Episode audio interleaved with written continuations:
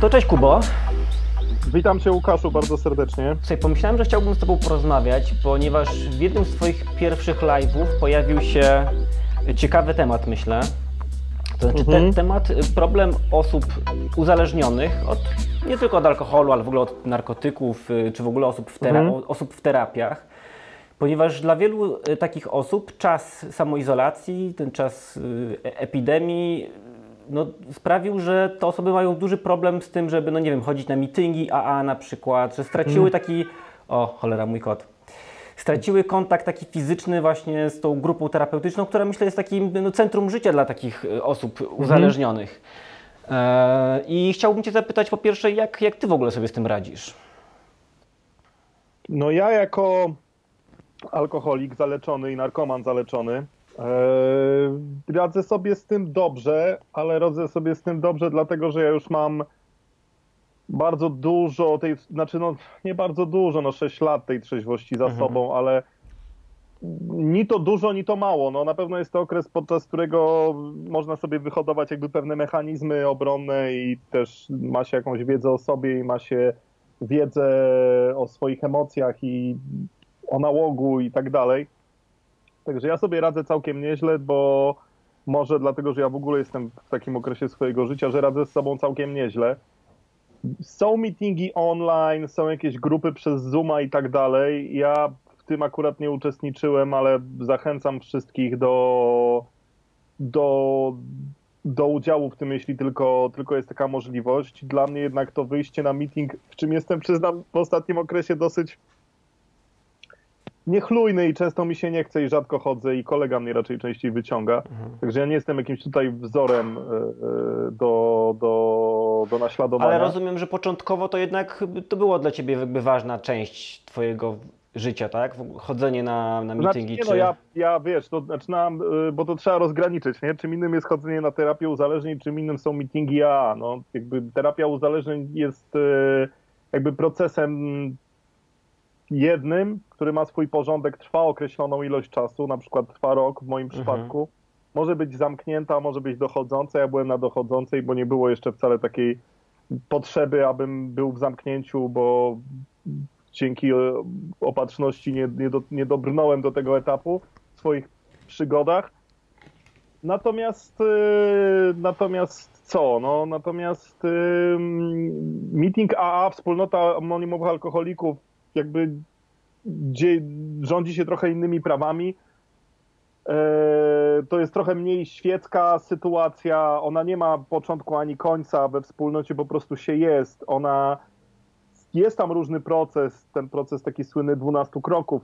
Ja akurat go nie robiłem, może kiedyś zrobię, bo to bardzo, bardzo się przydaje i jest na pewno jakimś tam bardzo takim cennym doświadczeniem. Jest to jeszcze przede mną, na razie nie, nie miałem takiej potrzeby, ale, ale, ale może powinienem to zrobić. Także to są trochę dwie różne rzeczy. I, I ja na meetingach powiedzmy bywam w wspólnocie AA, natomiast na terapię po prostu chodziłem, trafiłem na nią, bo miałem po prostu już różne bardzo problemy ze sobą. Skończyłem po roku, dostałem tak zwane żółte papiery, bo na końcu dostaje się żółte papiery. No, no, dyplom jest żółty, dlatego się obiegowo mówi, że żółte papiery się ma. Czyli do waja Cię nie wezmą już. No niestety jak coś to wezmą, bo akurat kategorię to mam A. A. No, ale, jak masz, ale jak masz jakieś leczenie terape- takie psychiatryczne, brałeś leki czy coś, to chyba generalnie y, masz szansę się z tego wywinąć, nie?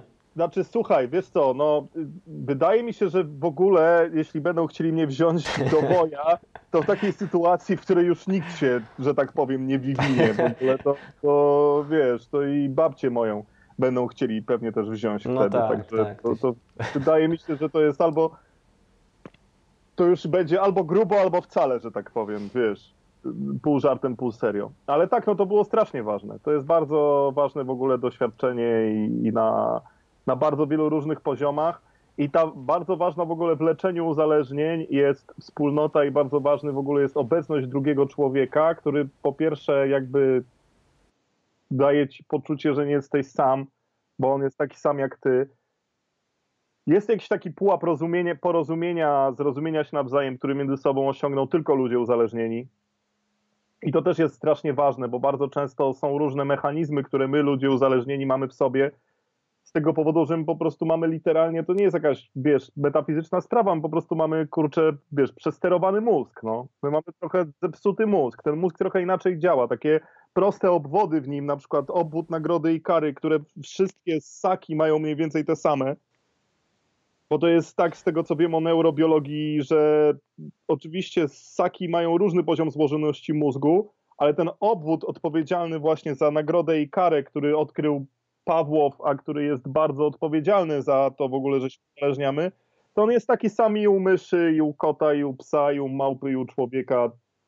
To jest ten sam hardware. Jakby nie, nie uległ on szczególnej sublimacji w procesie ewolucji. Także tak naprawdę szczur i To, człowiek... ale to na czym, jeśli mógłbyś, na, na czym polega zaburzenie tego, tego procesu y, na, nagrody i kary w, w, u osoby uzależnionej?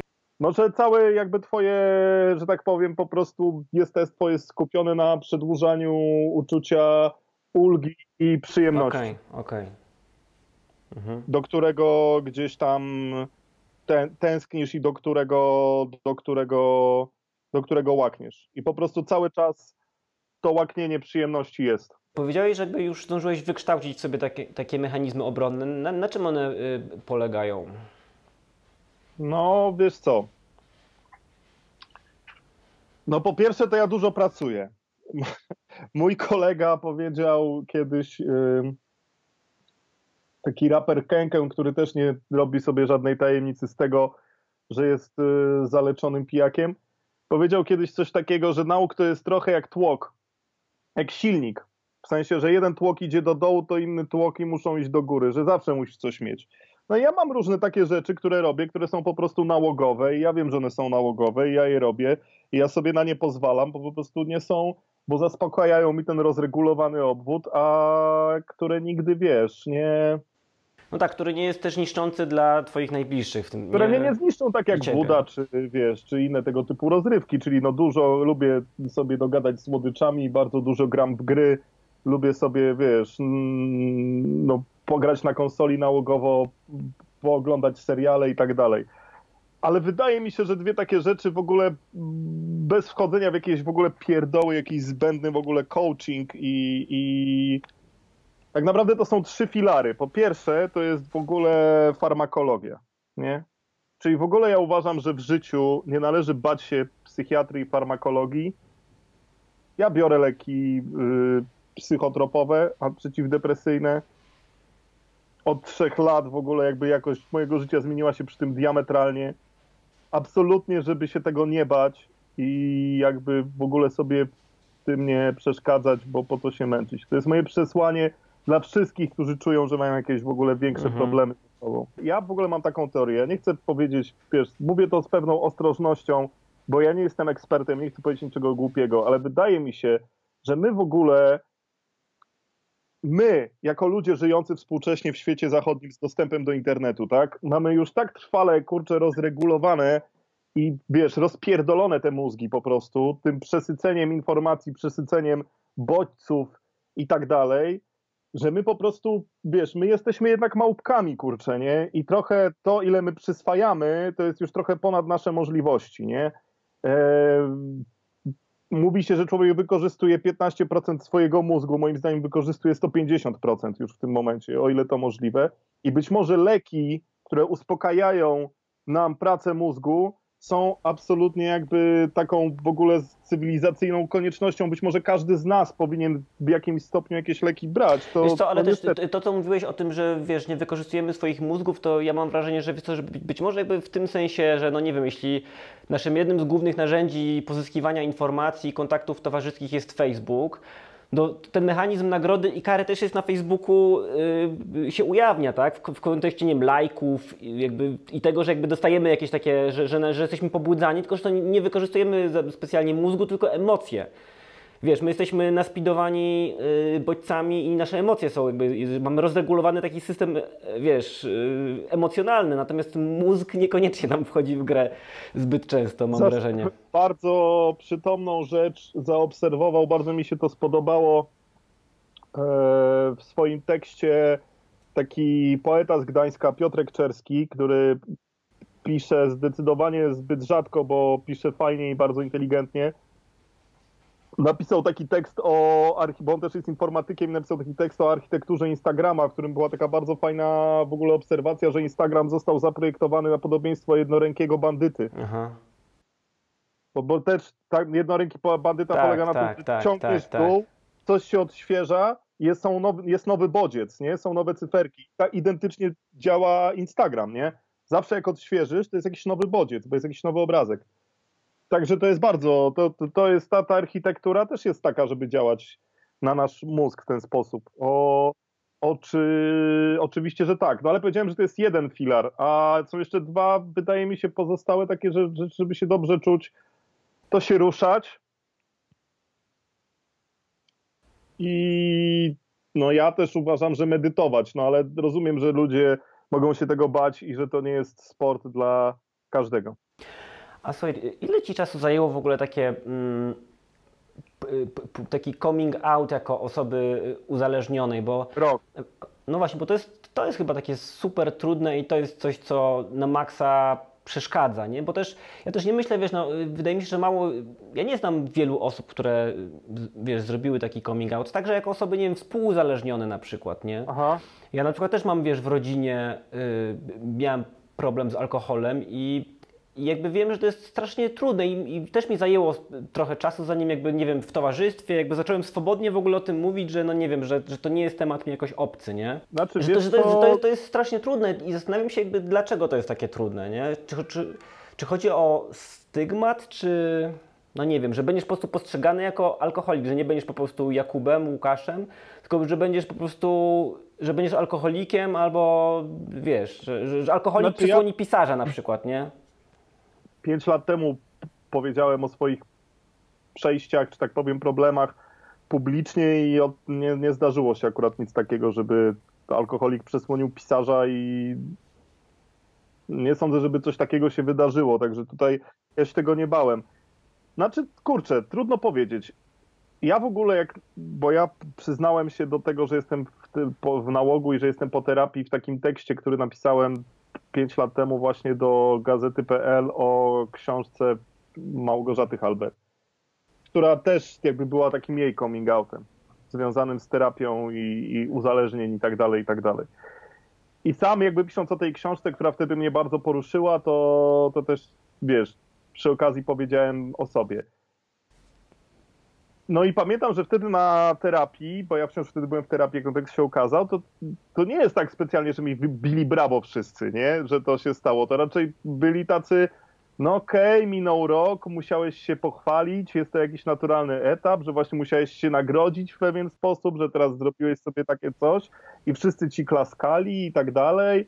No i fajnie, ale taki uczucia były jakby, że tak powiem, moich mojej terapeutki i moich współkamratów takie mi- mieszane co do tego. To nie było tak, że wow, ale super, wiadomo, jesteś tutaj teraz naszym rzecznikiem i tak dalej. Jakby nie, nie, nie, był, nie, nie było to raczej takie bardzo mądrze skupiono się na mnie, wtedy na mnie, co mi to dało i co mi to zrobiło, tak? Takie publiczne przyznanie się do sprawy. A czy jest trudno? Ja ci powiem, jeśli jesteś osobą taką publiczną, powiedzmy, jak ja, czy ludzie, którzy zrobili to mniej więcej w tym samym czasie, kiedy ja to zrobiłem, tak, którzy współdzielą ze mną to doświadczenie, jak na przykład e, właśnie Małgorzata Halber, albo na przykład Kenkę, albo Peja, tak, bo to oni, oni, oni też jakby dali to świadectwo. No to wiesz, to wydaje mi się, że to, że mówisz o tym publicznie, to jest ostatni etap pewnego procesu, który jest bardzo długi i żmudny i który jest sam w sobie bardzo trudny. I to, że mówisz o tym publicznie, to jest dopiero małe miki w porównaniu do tego, że musisz powiedzieć to sam przed sobą. Czyli tak naprawdę się poddać, bo to jest wszystko o poddaniu się, nie? To jest ten pierwszy krok, a przyznaliśmy, że nie mamy wpływu na nasze życia. I to jest to takie to wywieszenie tej białej flagi. To jest najtrudniejsze. I dopiero a powiedzieć o tym, dać takie świadectwo, to jest już jakaś taka, wiesz, tam konsekwencja tego, nie? A, a chyba też najtrudniejszy jest ten proces, który jest też no, niezbędny, żeby w ogóle się z uzależnienia zacząć leczyć, bo dopóki będziesz sobie mówił, jakby mam na to wpływ, to tak samo sobie do, dopóty, dopóty to mówisz, dopóty jesteś, dopóki to mówisz, dopóty jesteś uzależniony wciąż czynnie i nic z tym nie robisz, nie? Także to jest chyba trudne. Ale wydaje mi się, że też ta stygmatyzacja coraz bardziej mija, że coraz bardziej jakby ludzie zaczynają rozumieć jakby w ogóle takie też dzięki, dzięki popkulturze, dzięki właśnie wyznaniom różnych osób, ludzie rozum, za, zaczynają rozumieć, że na przykład alkoholik narkoman to nie jest tylko ten, co leży na ulicy zaszczany, tak? Albo ten, co ma, wiesz, wzrosty na rękach, czy ten, co już umiera w szpitalu, bo mu wątroba przestała funkcjonować, bo, czy mu trzustka pękła, tylko jest jeszcze bardzo wiele, wiesz, bar, bardzo wiele jest przystanków na tej Golgocie wcześniej i, i to, się, to się zaczyna powoli zmieniać. Ja myślę, że to się przestanie zmieniać, dopóki e, nie przestaniemy o tym mówić, że to jest w ogóle w sumie jakieś przyznanie się do czegoś, nie? że to jest wyznanie, bo to w sumie, kurczę, to nie powinno być nic takiego, nie? To, jest, to powinno być na tej samej zasadzie, no nie wiem, jak po prostu powiedzieć, że, no nie wiem, ma się grypę, tak? W sensie, że to jakby nie powinno... Nie, no, powi... nie, nie, nie, nie, to nie jest coś takiego, bo to się łączy ze wstydem, z poczuciem winy, ze złem, które wyrządziłeś. No właśnie, a nie, a, a nie powinno, nie? To jest, wiesz, nie wiem, czy nie powinno. Wchodzimy teraz na taki teren grząski, w którym ja zaczynam y, mówić trochę może z perspektywy terapeuty, którym nie jestem, ale na przykład, bo wiesz, wstyd, pewna doza wstydu i poczucia winy jest konieczna, aby w ogóle zacząć się leczyć. Rozumiesz? Jakby nikt, nie spotkałem jeszcze, wiesz, alkoholika czy ćpuna, który szedł na terapię dumny z tego, co on w ogóle na odpierdala. Więc musisz się wstydzić, musisz czuć to poczucie winy, bo, ale jeśli wykorzystasz te emocje jako katalizator do zmiany, to okej. Okay. I też mi się wydaje, że wiesz co, że głęboki, ale potem jeśli już ta osoba jest na tej drodze terapeutycznej, to taki głęboki wstyd społeczny Eee, przed tym, że jest się chorym, to, a chodzenie dumne z tym na piersiach, że jestem chory, są dwie strony tej samej monety. Moim zdaniem po prostu jakaś taka akceptacja, taka próba akceptacji to jest to, jest to co, to, co to jest chyba ta dobra droga, nie wiem. Mówi się tak, że, jest się alko- że jesteś alkoholikiem do końca życia i jakby to z tobą zostaje, tak? Więc jakby na tym polega chyba też ta ta trudność. Y, nie wplatałbym, wiem co chcę powiedzieć i wiem chyba w jaką no. stronę ty idziesz, nie wplatałbym w rozmowę o uzależnieniu takiego dyskursu równościowego. W sensie, że ja się tożsamościuję jako alkoholik i mam swoje prawa i jestem w ogóle jakby z tego dumny. Nie do końca, to jest coś innego, bo um, jeśli rozumiesz o co mi chodzi, bo okej, okay, nie wstydzę się tego, potrafię o tym mówić, ale potrafię o tym mówić dlatego, aby móc pomóc ewentualnie innym, okay. pokazać im, że hej, ja też przez to przeszedłem, przechodzę, można naprawić jakby swoje życie, można zaleczyć tę chorobę, można z nią funkcjonować. Jest to trudne, ale może być ok. Natomiast jakby narracja taka, bo to możesz na przykład powiedzieć, jestem gejem i jestem z tego dumny i to jestem ja, nie? I w ten sposób jakby zbudować na tym swoją tożsamość i walczyć z, z dyskryminacją swojej osoby. Tylko, że bycie gejem to jest twoja przyrodzona cecha, to jest twoja tożsamość, z tym się urodziłeś, a alkoholizm to jest jednak choroba, z którą się walczy. To są dwie zupełnie różne rzeczy. I dlatego może uważam, że w walce z chorobą nikt w życiu nie powinien się na tym świecie wstydzić z tego powodu, że jest gejem, tak? Skoro trzymamy się już tego porównania. Ale z powodu w byciu alkoholikiem ta szczypta wstydu jest potrzebna. Zwłaszcza na etapie leczenia. Bo to jest różnica pomiędzy po prostu byciem kimś, a byciem chorym, nie? Więc w gruncie rzeczy też jakby ten, wiesz, lęk przed przyznaniem się, mówię o tym w cudzysłowie, jest też głównie chyba podyktowany właśnie tym właśnie, że okazujesz słabość, nie? Publicznie po prostu. Że przyznajesz tak, się tak, do... jak najbardziej. Jak najbardziej. No ja się przyznaję do ogromnej słabości. Ja się No. przyznaję do ogromnej słabości. Ja się przyznaję do tego, że doprowadziłem do czegoś, że jakby zupełnie coś z zewnątrz, czyli na przykład substancja, zaczęło mną totalnie w- ogóle dyrygować i wypełniać w pełni moje życie i straciłem po prostu nad tym kontrolę, tak? I, i robię coś, czego nie chciałem.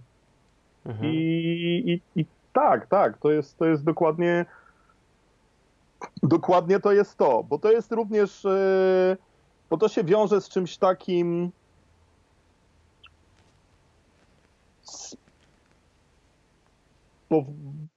z, umiejętnością powiedzenia wprost i publicznie sorry, coś zrąbałem, nie? Przepraszam, ale coś zrąbałem. Przepraszam, ale coś spieprzyłem. Przepraszam, ale zrobiłem coś nie tak. Bo jednak w nałogu jest dużo tej winy, nie? I to nie jest tak, nie jest dobrą drogą w leczeniu, w leczeniu alkoholika albo narkomana, mówienie mu, ale ty przecież nie zrobiłeś nic złego. Owszem, bardzo często to zdanie na terapii pada, ale alkoholik ma bardzo zaburzone pojęcie tego, co on zrobił źle, a co nie. Alkoholikowi wydaje się w miejscu, że był totalnie biedną, nadużywaną, wiesz, po prostu kurczę, wykorzystaną ofiarą losu innych ludzi tam, gdzie w ogóle tak nie było, a był skrzywdzony w miejscach, gdzie w ogóle o tym nie myślał. Wiesz, i, i terapia jest procesem takiego w ogóle sprzątania w tym burdelu, nie? A słuchaj, a na ile jakby też y, y, twoja droga, która jest związana też z buddyzmem zen, zen jest jakoś związana jakby z, z twoim y, ex-uzależnieniem? Umiesz to jakoś powiązać? Jakby jest to jakoś, bo też w tych 12 krokach, y, prawda, jest, jest takie odwołanie y, do Boga, że jakby trochę się oddaje tę swoją słabość, y, no właśnie sile wyższej, prawda? I w tym sensie Twoja droga jest może taka nie, nietuzinkowa, jest trochę inna niż myślę w przypadku wielu osób uzależnionych. Nie, no powie, wiesz co, ja, moja przygoda z buddyzmem jest taka bardzo wciąż świeża, bo to trwa raptem dwa lata i ja wciąż jestem taki w ogóle początkujący, chociaż w buddyzmie zen powinno być się początkującym do samego końca. Roshi Suzuki bodajże mówił, czy któryś z tych innych wielkich pomarszczonych mistrzów, że zawsze powinno się mieć umysłu początkującego. Eee, więc ja mam ten umysł początkującego bardzo, bardzo dobrze rozwinięty, co sprawia, że trochę niby o tym gadam i lubię o tym mówić, ale potem mm, jak zaczynam o tym mówić, to łapię się za język. A po co ja tak właściwie o tym gadam, bo ja tak naprawdę nic jeszcze o tym nie wiem. Ale może dobrze, że o tym nie wiem i to jest właśnie buddyjskie. Do rzeczy, bo buddyzm jest pełen takiego kurczę wewnętrznie sprzecznego po prostu pierdolenia, które jest strasznie męczące, jak nie ma się na to zajawki, a które służy temu, żeby wydobyć się po prostu z tego takiego dyskursywnego umysłu, który po prostu uważa, że zawsze coś się musi z kimś kojarzyć. Julek Strachota, mój przyjaciel serdeczny, również pisarz, również buddysta i również alkoholik zaleczony, który wciągnął mnie na poważnie gdzieś tam w medytację z, i w buddyzm zen, napisał w swojej świetnej książce, którą polecam, krótka wycieczka na tamten świat, że jego Roshi, jego zmarły już mistrz zen, mówił mu zawsze, że alkoholicy są bardzo dobrymi buddystami, bo wiedzą dużo o cierpieniu. A pierwszą podstawową zasadą buddyzmu i pierwszą zasadą prawdy, w ogóle pierwszą tak zwany pierwszą szlachetną prawdą Buddy jest stwierdzenie, że jest cierpienie. Cierpienie istnieje. Co gdzieś jest bardzo w ogóle tożsame z tym pierwszym, wiesz, pierwszym y, krokiem AA, nie? I z tym, że się poddaliśmy względem tej, tej, tej, sile, wyż, tej, tej sile wyższej. Uważam, że to się wcale nie, nie, nie przecze. Po pierwsze, w y, AA jest tak, że ten zawsze jak mówi się o Bogu, to tam jest jakkolwiek go rozumiemy. A, okej. Czyli jakkolwiek go rozumiemy, oznacza, że każdy z nas ma jakieś swoje po prostu pojęcie siły wyższej, nawet jeśli rozumiemy Boga jako nicość, albo rozumiemy go jako czysty przypadek, albo rozumiemy go jako konstrukt kulturowy, który pozwolił nam się rozwinąć jako cywilizacja, to jednak wciąż jest to No jakaś... tak, w tym sensie buddyjska pustka też tu, też tu się może Tak, znaleźć, tak. nie? Natomiast, natomiast wiesz, no, no w buddyzmie wiadomo, Boga nie ma i jest on dlatego bardzo specyficznym rodzajem. Religie to są i systemy myślowe to są takie matryce, które sobie zakładamy też trochę na łeb, takie czapki, żeby jakoś iść przez ten świat. Buddyzm jest tutaj bardzo specyficzną matrycą, która każe we wszystko jakby wątpić, wszystko sprawdzać dwa razy, wszystko rozbijać, wszystkiemu się przyglądać, wziąć pod uwagę każdą ewentualność, a przede wszystkim jakby pokazać to, że tak naprawdę świat składa się z rozproszonych naczyń połączonych, które w bardzo różny sposób na siebie oddziałują i nie potrafimy do końca tego ogarnąć jak. Ale przede wszystkim podstawowa rzecz jest taka, że zarówno tak zwany, nazwijmy to trening zenistyczny, albo proces zenistyczny, albo studiowanie zenu, medytowanie, czytanie książek i tak dalej, jakieś tam uczestnictwo w sandze, to czyli w ogóle zajmowanie się jakkolwiek, wiesz, buddyzmem, ale też proces terapia i to i to jest po, przede wszystkim potężną nauką odpowiedzialności. I dla mnie, bo każdy buddyzm rozumie na swój sposób, dla mnie buddyzm jest nauką o odpowiedzialności przede wszystkim. O tym, że każda jedna rzecz, którą robisz, nawet najmniejsza, ma jakiś efekt, do którego powinieneś, za który ty osobiście odpowiadasz. Wiesz, co jest e, takie zaskakujące w połączeniu jakby ciebie z buddyzmem, że ty jesteś, że ty jakby, wiesz, na zewnątrz nie, nie wydajesz się tak zwaną spokojną osobą, nie? która z kolei wielu osobom, które y, myślą o buddyzmie to albo o jodze, to że ktoś to, nie wiem, praktykuje jogę, albo właśnie jest buddystą, to że to jest taka osoba wyciszona, że w ogóle, że jest taka spokojna właśnie, a ty jednak, wiesz, bywasz impulsywny, wiesz, bywasz, że coś Jestem tam bardzo chlapniesz na fejsie, że to są takie, wiesz, Jestem że Słuchaj, jak, jak, to, totalnie... jak, jak, jak to ci się łączy, nie? No, słuchaj, no buddystą też jest Tymon Tymański, tak? Su- wiesz, chociaż jest dużo bardziej zaawansowany ode mnie, tak? I, I zajmuje się tym w ogóle od wielu, wielu, wielu, wielu, wielu lat i w ogóle wiesz, to, to ja nie wiem, czy ja nie powi...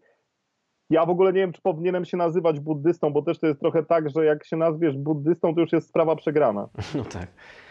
To już jest trochę przerąbane, wiesz, bo, bo to trochę właśnie nie o to chodzi, bo sam sobie to zastrzeliłeś. Ja absolutnie nie jestem osobą spokojną. Jestem bardzo porywczy, bardzo impulsywny, bardzo łatwo się denerwuję, bardzo łatwo wpadam w jakąś lękówę, mam, łatwo wpadam w paranoję, łatwo wpadam w histerię. Ogólnie jestem naprawdę trudnym kawałem typa, i który cały czas męczy się z tą swoją banią, ale właśnie dlatego praktykuję i dlatego się leczę i dlatego to wygląda. I wiesz, i owszem, no jest w tak zwanej literaturze przedmiotu. Mistrz zen to zawsze jest taki, wiesz, pomarszczony dziadek, który siedzi nieruchomo, ale nie wiem, no mnie na przykład taką książką, którą przeczytałem jakieś 3 lata temu i która mnie nakierowała po prostu w ogóle na buddyzm i otworzyła mi jakby oczy na to, to jest taka genialna książka, którą polecam wszystkim, która się nazywa Hardcore Zen, takiego mistrza, który się nazywa Brad Warner. I to jest po prostu zwykły typ z Ameryki. To nie jest, to jest gość, który po prostu jest zwykłym łbem, ma 50 lat i grał w jakimś zespole punkowym kiedyś beznadziejnym, dlatego książka się nazywa Hardcore Zen, a potem siedział w Japonii i pracował w tej firmie, która robi filmy z Godzillą. I te wszystkie takie filmy beznadziejne robił, takie, wiesz, japońskie z tymi tam megamanami i tak Zdaje dalej. się, że nawet na okładce tej książki chyba też jest jakiś Godzilla, nie? Czy coś, Tak, coś mi tak. się tam... On, on, on coś mi- strasznie dużo pisze o buddyzmie w tym kontekście też tej pracy, ale też w kontekście właśnie muzyki punkowej. I to jest nagle, a, a jest mistrzem zen, jakby w sensie licencjonowanym w cudzysłowie w tym sensie, że inny mistrz zen dał mu przekaz darmy i on jest teraz mistrzem zen, jakby i potrafi, może nauczać i tak dalej. No ale jest po prostu takim zwykłym ziutkiem, no jak go obserwujesz na Instagramie, to masz ochotę mu wysłać SMS-a o treści pomagam, no wiesz, że kupił sobie Godzillę plastikową albo jakiś tam kompakt Ramonsów i a dziewczyna mu zrobiła makaronu i jest fajnie, no, no i fajnie, wiesz.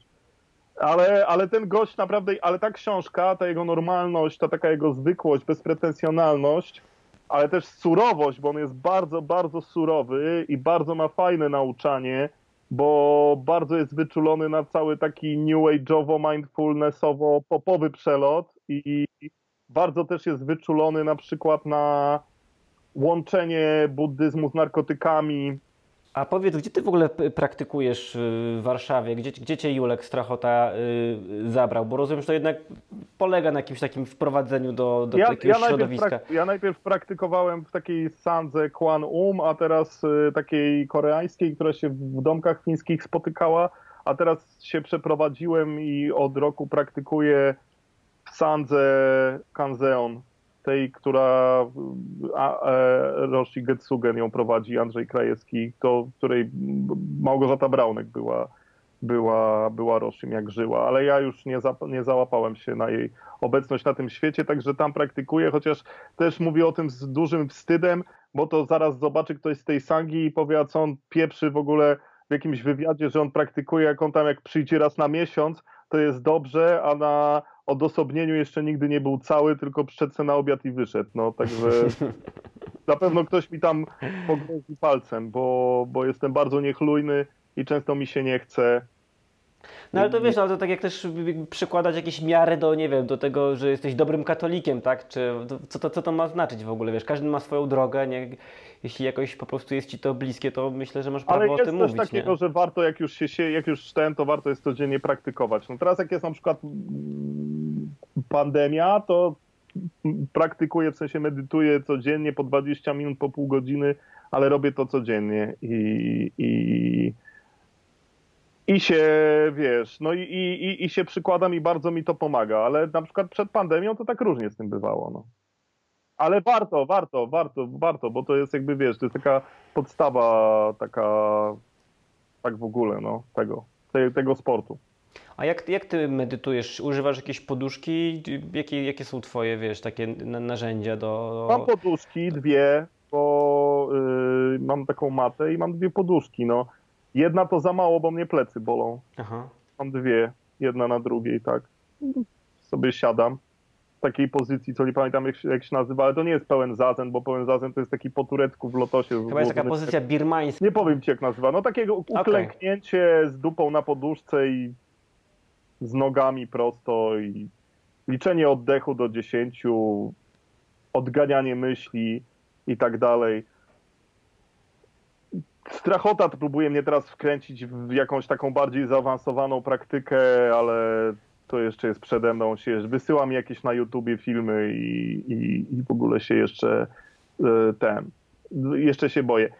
A w ogóle to, bo sobie pozwolę cię wykorzystać, bo pytałem się Strachoty i on mi pozwolił, że mogę w ogóle u ciebie obwieścić w programie po raz pierwszy, że prawdopodobnie, znaczy nieprawdopodobnie, tylko na pewno, tylko jeszcze nie wiemy kiedy, może być tak, że ruszymy w ogóle ze swoim podcastem, ja i Julek, w którym będziemy w ogóle poruszali te tematy różne, zarówno trzeźwieniowe, jak i około buddyjskie, jak i po prostu życiowe i będziemy sobie też gadać sami, zapraszać różnych gości. Jeszcze nie wiemy, gdzie to będzie, jak to będzie.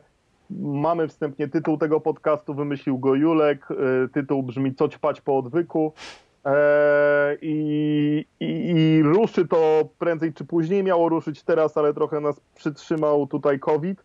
Natomiast e, mamy nadzieję, że jeszcze w tym roku to, to, to odpalimy, ale mamy taki bardzo poważny plan, aby, aby ruszyć z tym tematem. Także dostałem przykaz od Julka też, żeby powiedzieć u ciebie o tym w programie, skoro mieliśmy o tym rozmawiać, bo, bo to nas, to, że teraz to obwieszczam, zbierze nas do roboty i sprawia, że pomimo tego, że mamy 40 tysięcy różnych spraw, obaj przeróżnych, to, to, że się w końcu do tego zbierzemy i to zrobimy.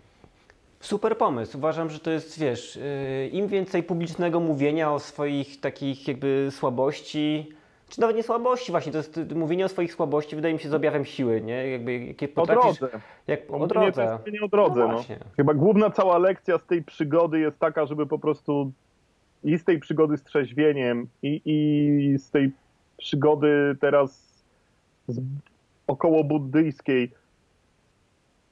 Cały czas jest z tego chyba taki jeden morał po prostu, wiesz, żeby nie mieć tego kija w dupie, no. To Mhm. jest chyba najważniejsze, no. Znaczy można go czasem mieć, tylko wiesz, ostatnio bardzo lubię tę metaforę, żeby ci się z y, kręgosłupem nie zrósł za bardzo, no. I to Mhm. jest jakby najważniejsza najważniejsza ten. A to jest, wiesz, co, co, co właściwie nazywasz y, kijem w dupie? Wiesz co, upartym trzymaniem się jakichś na przykład złudzeń i iluzji na swój temat i strasznym przeżywaniem tego za każdym razem, kiedy te iluzje się Mhm. rozpadają albo kruszą, albo wiesz, yy, ewoluują, albo nagle wiesz, jakby wpadanie w panikę za każdym razem, kiedy życie mówi ci szeroko pojęte sprawdzam. A pamiętasz, Tak pamiętasz kiedy, kiedy ostatni raz poczułeś tego kija w dupie? Co się, przy jakiej okazji sobie uświadomiłeś, że coś jest nie do końca takie, jak sobie myślałeś, że jest? No trochę miałem, jak wy- wyszła moja ostatnia książka, która po prostu, no wiesz, złapałem się na takim wewnętrznym paradoksie, że napisałem książkę, która miała zniesmaczyć, sprowokować, e, wiesz, kurczę, wkurzyć, zniesmaczyć bardzo wiele osób. Mówię tutaj o Czarnym Słońcu.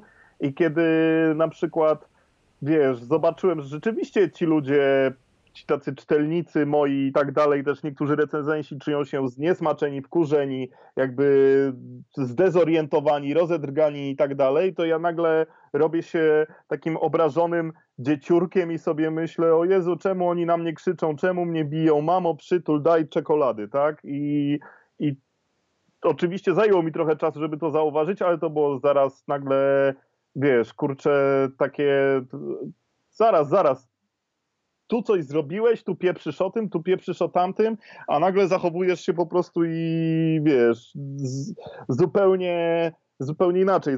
Zaczynasz się zachowywać jak gość, którego pierwszy byś wziął i zaczął karcić, że nie jest jakiś tam wystarczająco ogarnięty. Także no to był, to był taki moment, że kurczę, zrobiłem coś potrzeby i z własnego pomysłu, ale też coś trochę obliczonego na efekt, który dokładnie się wydarzył, a nagle ja zaczynam przeżywać, że on się dzieje, bo mi właśnie trafia w ego. Bo nagle się, wiesz, bo, bo po prostu najprościej by było, gdyby wszyscy powiedzieli, ale jesteś genialnym pisarzem, masz tam nagrodę Nike czy inny Adidas, no, a, a, a, a tak nie jest. I to było takie coś, oho, taka, wiesz, kurczę, zapalona lampka. No przecież to jest właśnie karma i darma w czystej postaci. Mówisz i masz, tak? Dostałeś to, co chciałeś i jesteś jak ten pingwinek z mema. Widziałeś teraz te memy z pingwinkiem, nie? A teraz ja już nie chcę iść na wybory. No jest, byłem takim pingwinkiem z mema, ale chyba w porę tam skleiłem, że jest. No wiesz. tak, no to jest to też to, to uważaj o, o czym marzysz, tak? W sensie, Tak, tak, no, tak. Więc to trochę- był taki moment. A teraz na przykład w ogóle jest super i strasznie się cieszę, że to zrobiłem i, i fajnie. Słuchaj, to. Yy, to czego ja ci mogę życzyć? Po, życzę, mogę ci życzyć po prostu jak najmniej kija w dupie, no. To, to, to chyba najlepsze życzenie, jakie w tym momencie wiesz. A ja Ci życzę zdrówka, uśmiechu i pogody ducha i życzę nam wszystkim, żeby to wszystko już trochę zaczynało wracać do jakiejś względnej normalności i żebyśmy z tego całego zamieszania wyszli jacyś trochę lepsi, no. O tak. Nie, nie, sąd, nie sądzę, żeby tak się zdarzyło, ale. Bo to i tak zawsze wymaga od nas jakiejś takiej. Mam trochę takie wrażenie, że wiesz, że mamy te, takie wręcz oczekiwania, że coś się za nas wydarzy, nie? Z rzeczywistością, No. że, że zmieni się rzeczywistość. A rzadko mówimy o sobie, nie? To my się powinniśmy zmienić, a nie, a nie po prostu takie pieprzenie, że w Oczywiście. ogóle, że no Oczywiście. teraz to będzie, ale co będzie? W ogóle ty będziesz człowieku, nie? No. Nie, nie rzeczywistość, ale ty się możesz zmienić. Co się rzeczy? Rzeczywistość się nie zmieni. Wiesz, to jest tak trochę jak z nihilizmem, nie? Mnie strasznie w ogóle męczy, znaczy no może nie męczy, ale tak mnie, wiesz, zaczyna po prostu taki bezpodstawny nihilizm i ta, ta, taka apo, apokaliptyzm, nie wiem czy poprawnie stworzyłem poprawny termin, ale zaczyna mnie to trochę, kurczę, wiesz, Takie wieszczenie katastrofy, tak? No, no tak. znaczy, na pewno czekają nas trudne czasy, a nasze dzieci, czy dzieci ludzi z naszego pokolenia czekają jeszcze trudniejsze czasy, ale to nie zwalnia, jakby brak gwarancji sukcesu nie zwalnia nas z obowiązku działania, to po pierwsze. Uważam, że to jest absolutnie podstawowa rzecz, która powinna być w tym momencie wieszczona i wkładana do głowy każdemu, bo tego to jest coś, czego ja się też nauczyłem i na terapii, i w medytacji. Mhm. Brak sukcesu nie zwalnia z obowiązku działania. Niestety ten neoliberalny cyk, cyrk ustawił nam wszystkim mózgi tak, że musimy mieć sukces i gratyfikację A wiesz, Dzisiaj, i to wiesz, tą graty- taką gratyfikację nawet nat- natychmiastową, bo wiesz, no gdybyśmy o tym myśleli w kategorii, wiesz, sukcesu, że nie wiem, przezwyciężymy kryzys klimatyczny, to okej, tylko że brakuje nam wszystkim cierpliwości do tego, bo chcielibyśmy, żeby No ten, tak, żeby ten tak. kryzys się skończył za tydzień, nie, bo... A żeby przyleciał jak Superman, jak w filmie wszystko naprawił, a to nieprawda i tak nie No. będzie. I może my wcale tego kryzysu nie powstrzymamy i może rzeczywiście czeka nas mnóstwo w ogóle katastrof i cierpienia, ale to nie zwalnia nas z obowiązku jakiego działania, to, to po pierwsze, tak, tak samo Mhm. jak wiesz, no jak jesteś chory, bo to jest, kurczę, jak masz, jakbyś jakbyśmy ty czy ja mieli odpukać raka, to byśmy się wcale nad tym nie zastanawiali, nie? Czy iść do lekarza i czy brać leki, pomimo, że No. lekarz powie, panie, no to jest 50-50, że ja pana wyleczę, ale to co, nie wiesz, nie pójdziesz do lekarza, to jest to samo. A druga rzecz, kurczę, wiesz, no takie gadanie, oj, nic z tego nie będzie, wszyscy umrzemy, w ogóle koniec, tu w ogóle jesteśmy skazani, klęska, podagra, o Jezu, masakra, koniec. Idź w ogóle, kurwa, babci zrób zakupy, dobra? I wtedy, wiesz, i, i potem pogadajmy, no, No. to jest, wiesz, to jest też coś, czego, czego mnie, muszę to mojej dziewczynie oddać, że ona bardzo mnie tego uczy każdego dnia, ona ma w sobie takie właśnie, Adriana, bardzo zdrowe podejście, wiesz, apokalipsa, koniec świata, coś tam, Jezus Maria, weź, idź, nie wiem, zadzwoń do mamy, tak, w ogóle ro- rozumiesz o co chodzi, Mhm, to mhm, jest, to mhm, jest, to jest, to jest na maksa cenne. Mi na przykład trzeba o tym przypominać dosłownie co 5 minut, bo ja strasznie łatwo się nakręcam, nie? Ale, ale to, jest, to jest bardzo cenne. No, to jest dobra, myślę, droga, którą No. chyba każdy z nas powinien jakoś sobie, wiesz, przyswoić. Ale rzeczywiście, bo to jest, wiesz, bo to łatwo czas- czasem sobie też tak powiedzieć, że no okej, od dzisiaj to w ogóle będę, nie wiem, a to chodzi o taką, wiesz, codzienną, codzienną przypominanie sobie tego, nie? Bo to, to, tak, tego, no bo to, to od nie jest... dzisiaj, wiesz, to jest naj... od dzisiaj będę innym No, człowiekiem. no, no, no, no, no właśnie. Tak, no to powodzenia. Powodzenia. Ja też bardzo bym chciał obudzić się jutro, wiesz, jako no, brat Pitt. To może nie, bo on jest już taki trochę starszy. Ale nie wiem, bardzo chciałbym się obudzić jako kurwa no nie wiem kto, no Timote Chalamet w domu Timote Chalameta i pobyć przez tydzień Timote Chalametem, chociaż strasznie go nie lubię, ale na pewno ma bardzo fajne życie, bo jest młodym, zajebistym aktorem i wszyscy go uwielbiają i kochają i, i to też tak sobie mogę powiedzieć, no, albo, no, ale to tak nie działa, nie? Musisz robić z tym, co masz, no. No tak. Dobra, Kuba, słuchaj, dzięki bardzo za rozmowę. Bardzo Ci dziękuję, pozdrawiam, ściskam, no i co? No i do usłyszenia niebawem. Do zobaczenia.